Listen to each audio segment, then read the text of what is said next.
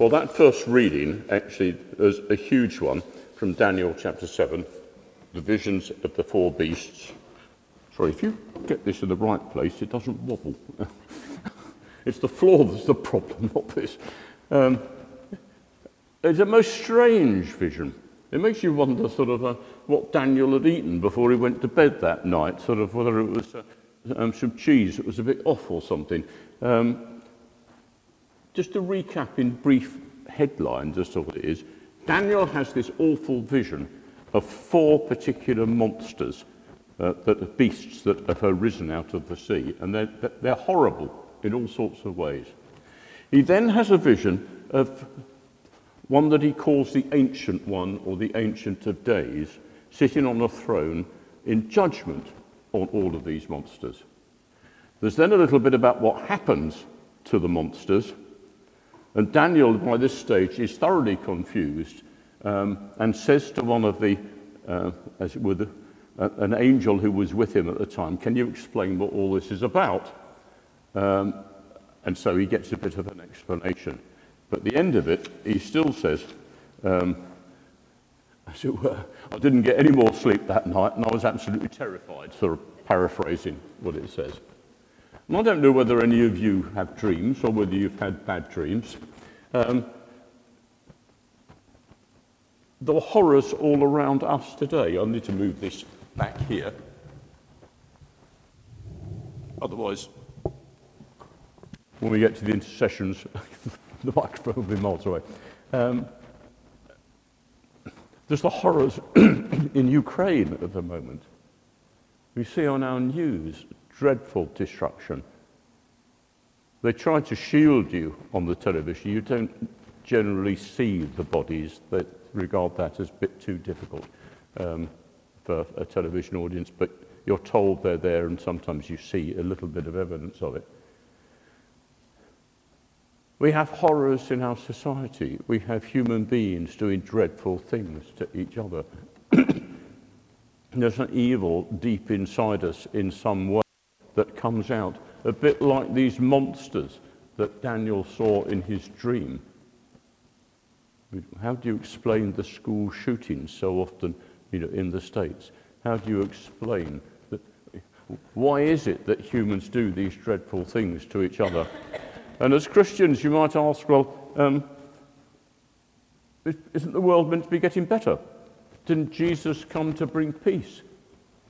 Didn't Jesus come usher in a new world order? And we wonder why. Part of this reading turned up um, on All Souls, All Saints' Day, and it was coupled with a revelation which was similarly apocalyptic as well. Uh, and you've got a, if you like, it's Daniel part two sometimes in part of, of Revelation. But there's one question that they never, neither Daniel nor John in the writing to Asks or expects to be answered. And that's why does God permit evil? Why have you allowed this to happen? It's just accepted. This is the way the world is. And God will provide a solution but will not necessarily answer uh, the question why. You'll get how and when, but not why. So there's an interpretation given to Daniel, and it's an interesting one because it's one that actually is important for us. And one like the Ancient of Days sits on the throne. It's clearly a glory sort of uh, vision. And there is this um, vision sort of a whose hair was clothing was white as snow, and hair like the head of pure wool. Throne was fiery flames, and the wheels were burning fire. You know, it was terrifying, but it was actually also good in that sense.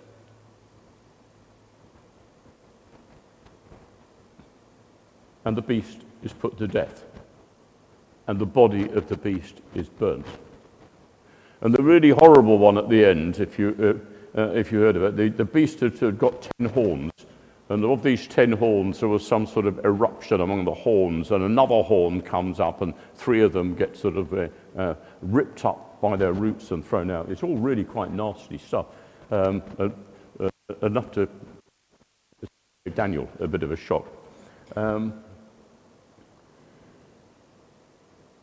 and that one's burnt, burnt. And, but the other ones who've got dominion and they've got some power, they have their dominion taken away. But the interesting phrase in, in it that Daniel heard from the ancient one is their power is taken away, but they're going to be allowed to be around for a time and a season. In other words, war and terror are going to continue.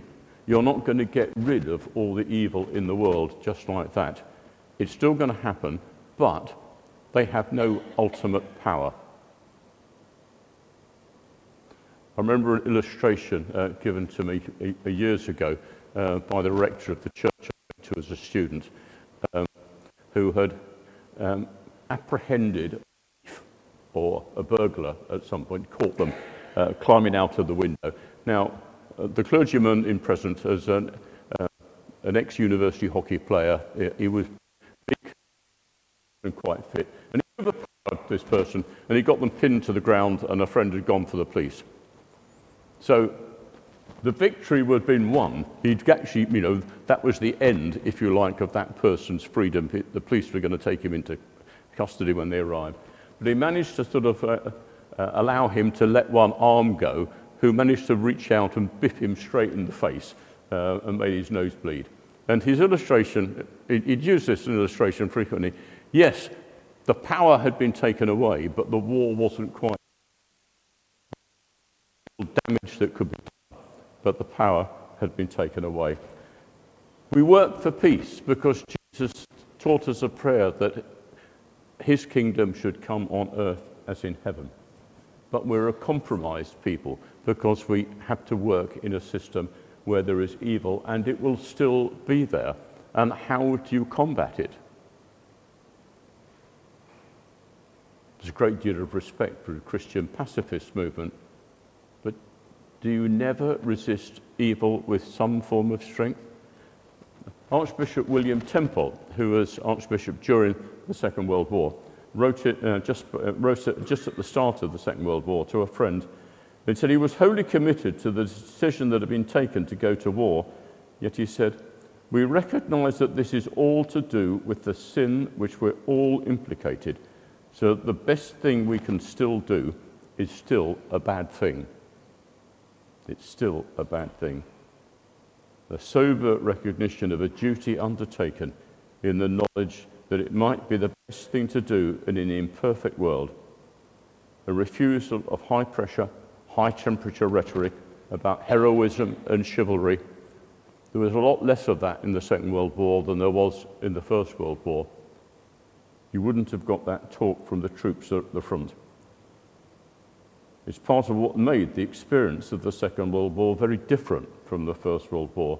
You hadn't got the jingoism of people at home thinking it's, um, it's knights going to the battle and fighting for the glory of civilization. It was the least bad thing to be done because war in itself never produces a positive good, although it can restrain worse evils.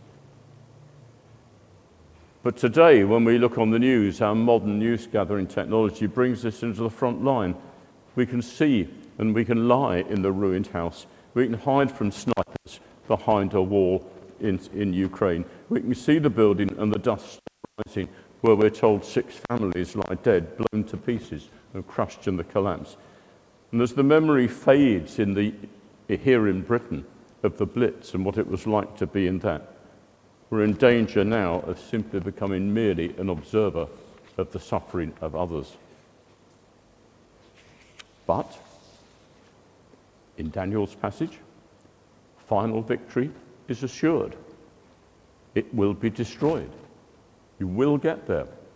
When we move over to the war memorial um, the, after the, uh, the final hymn, I'll read out a selection of the names. It won't be all of them because there's far too many. So in fact, Ruth Fitter divided them in half, and so I've got the, the second half, as it were, and the first half will be next year. Um, but you know, all of those, and I think they are all men over there, they died before the end of the war. They died before seeing the final victory. They died in hope.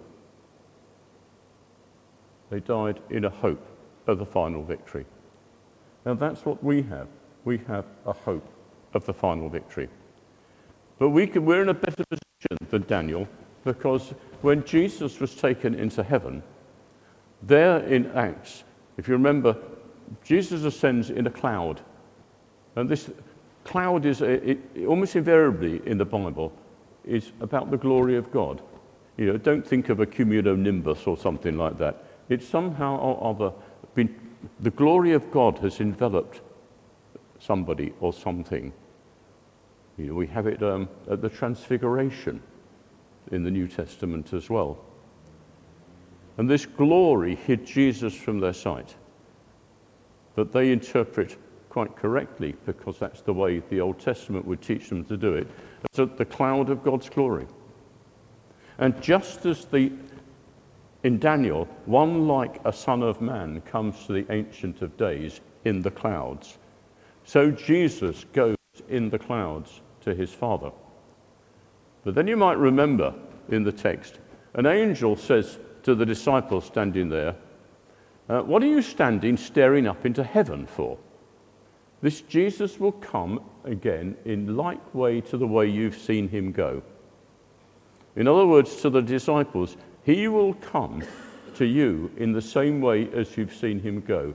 As you have seen him in glory go, so you will, you will see him in glory come as well. And that vision of Daniel was the ancient, was a, the Son of Man, if you like, a type of Jesus, coming to the Heavenly Father, who receives dominion and power and glory as Jesus receives. And the important thing about all of it is that he returns in glory. The dominion and the power, if you like, is taken for granted. Ultimately, all things will be subject to his feet. We don't see it all at the moment. We still have to celebrate Remembrance Sunday. We still have tragedies. We still have human beings doing unspeakable things to other human beings. But there will be an end and there will be a victory. For Jesus has returned in like manner to share the glory of God. And St. John knew it very clearly, and uh, we'll get this at Christmas, of course, in the, one of the Christmas Gospels. And we beheld his glory like to a Son of God. John had seen it. We can see it. The glory of God that shines around, the glory of God, Saint, Saint Irenaeus, is a human being fully alive. And it's a very different definition of glory from a reputation run, won by being an aggressor on the battlefield or even a successful defender. Glory is life, integrity, humanity, wholeness. Glory for the Christian is intimately tied into the sharing of Christ's glory because it also involves the sharing of his death and his resurrection. And if we're aware of that, both in peace and in war, glory will be something deeper and much more complex, but more lasting and more true than some of the definitions of glory that those who love war would like us to cling to. And we beheld his glory as of an only Son of God. But stay with his glory.